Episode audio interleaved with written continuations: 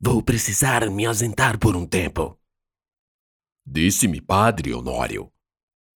O sermão acabara, e eu ajudava com os afazeres triviais do pós-missa. Vou deixar com seu tio um valor suficiente para você continuar estudando. Não quero que pare. Continuou com bastante seriedade. Ignorava completamente o motivo de Padre Honório custear minha vida ali. A princípio, achava que era desejo seu que eu fosse um padre igual a ele, ou doutor em papéis, como se dizia por lá. Mas soube depois que fora parte do acordo com meu tio, que não me aceitaria sem essa condição. Seu tio me prometeu isso. Cobrou-me pago e, portanto, tenho a prerrogativa de exigir que você seja dispensado do trabalho. Bom demais! Falei entusiasmado. Fiquei alegre porque era a primeira vez que eu via com todas as letras, sílabas e palavras. Antes disso, o trato entre eles era para mim só um vago talvez. Agora era o certo. Não fique tão alegre. Ele logo me emendou. O tempo diário de seu estudo vai dobrar. Vai ter que se levantar mais cedo e se deitar mais tarde. Vai ter que derreter mais velas e cuidar de cumprir o seu dever. Além do que deixarei. Você foi muito bem, mas sozinho ficará mais difícil. Agora é o tempo de se esforçar sozinho. Está direito. Não, não está direito. Falou até com uma grosseria atípica para ele. Só estará quando eu voltar e cobrar cada vírgula.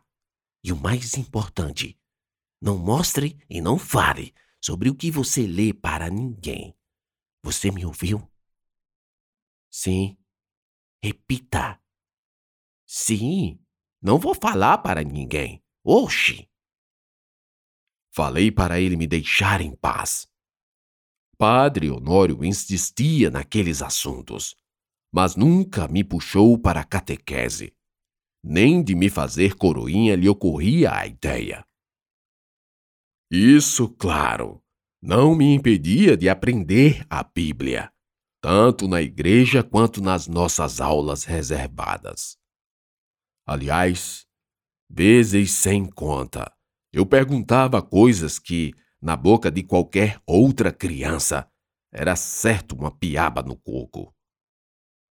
Porque Deus fez uma aposta para deixar o Satanás lascar com o Jó. Lembro-me dessa muito bem. O padre olhou para mim e respondeu: Para dizer que, mesmo que façamos coisas boas, nada garante evitar o sofrimento. Absolutamente nada. Ele parou, olhou para o céu e terminou. Nem Deus.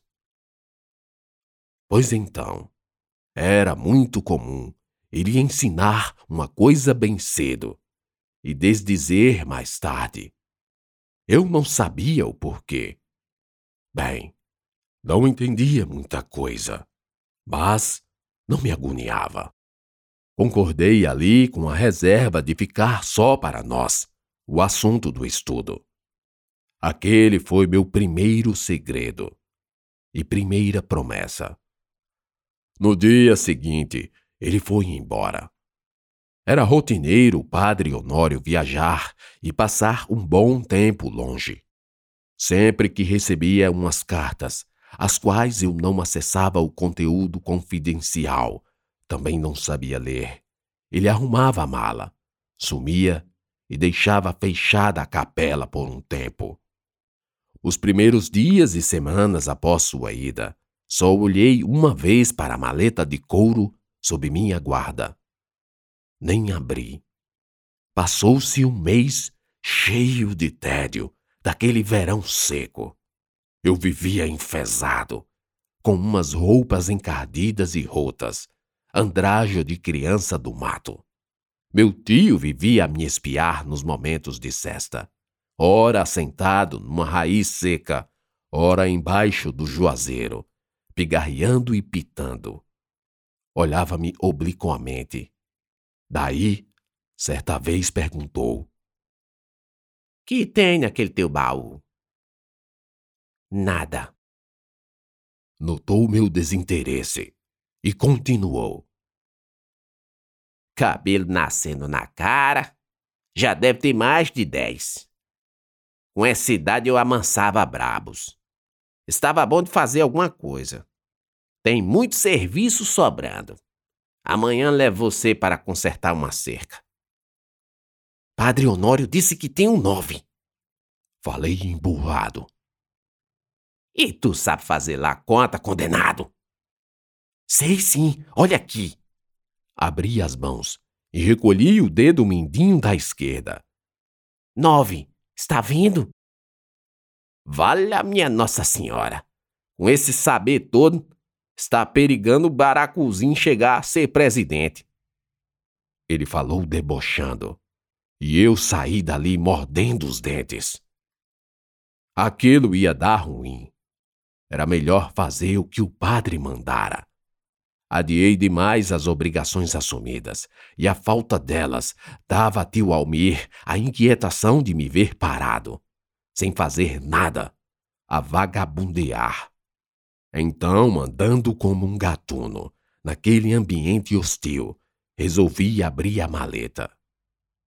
Tirei dos entulhos do quarto das redes, levei para trás do terreiro Passei pelo corredor de Mandacarus e, já bem distante, avistei por cima do ombro se via alguém por perto.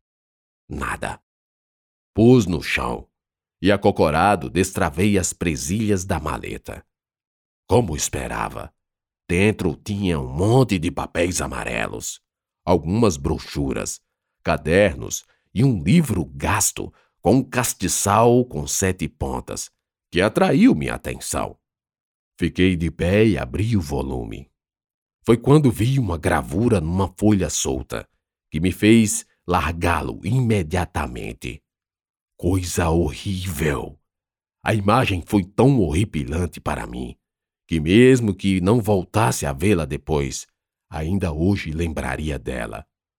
Era um desenho de um satanás de rabo de língua de cobra, e inscrições medonhas, de certo vinculadas ao inimigo com seus inúmeros nomes. Como criatura ordinária que era, eu vivia a me impressionar com os contos de assombração que a gesta matuta usava como instrumento de controle das crenças e convicções.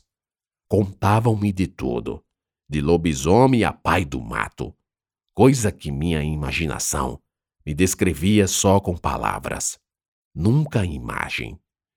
Eis que o livro e aquela gravura vieram para arruinar de vez minhas dúvidas quanto às formas corpóreas do diabo. Quando a lombada do livro bateu no chão de areia, ele se abriu e um envelope escapuliu-se. Hesitei em pegá-lo. Estava assustado. Passados alguns segundos, Baixei e rapidamente sacudi o livro na maleta. O envelope, lacrado, tinha meu nome: Paulo. Violei o lacre e puxei de dentro uma carta. Os dois lados da folha amarela estavam preenchidos de letrinhas minúsculas. Procurei o começo e me embananei todo. Não entendia nada. Li umas palavras soltas mas não conseguia compreender a frase completa. Aquilo me deixou aflito, angustiado. Era uma carta para mim, primeira carta da minha vida, e eu não sabia ler a desgrama.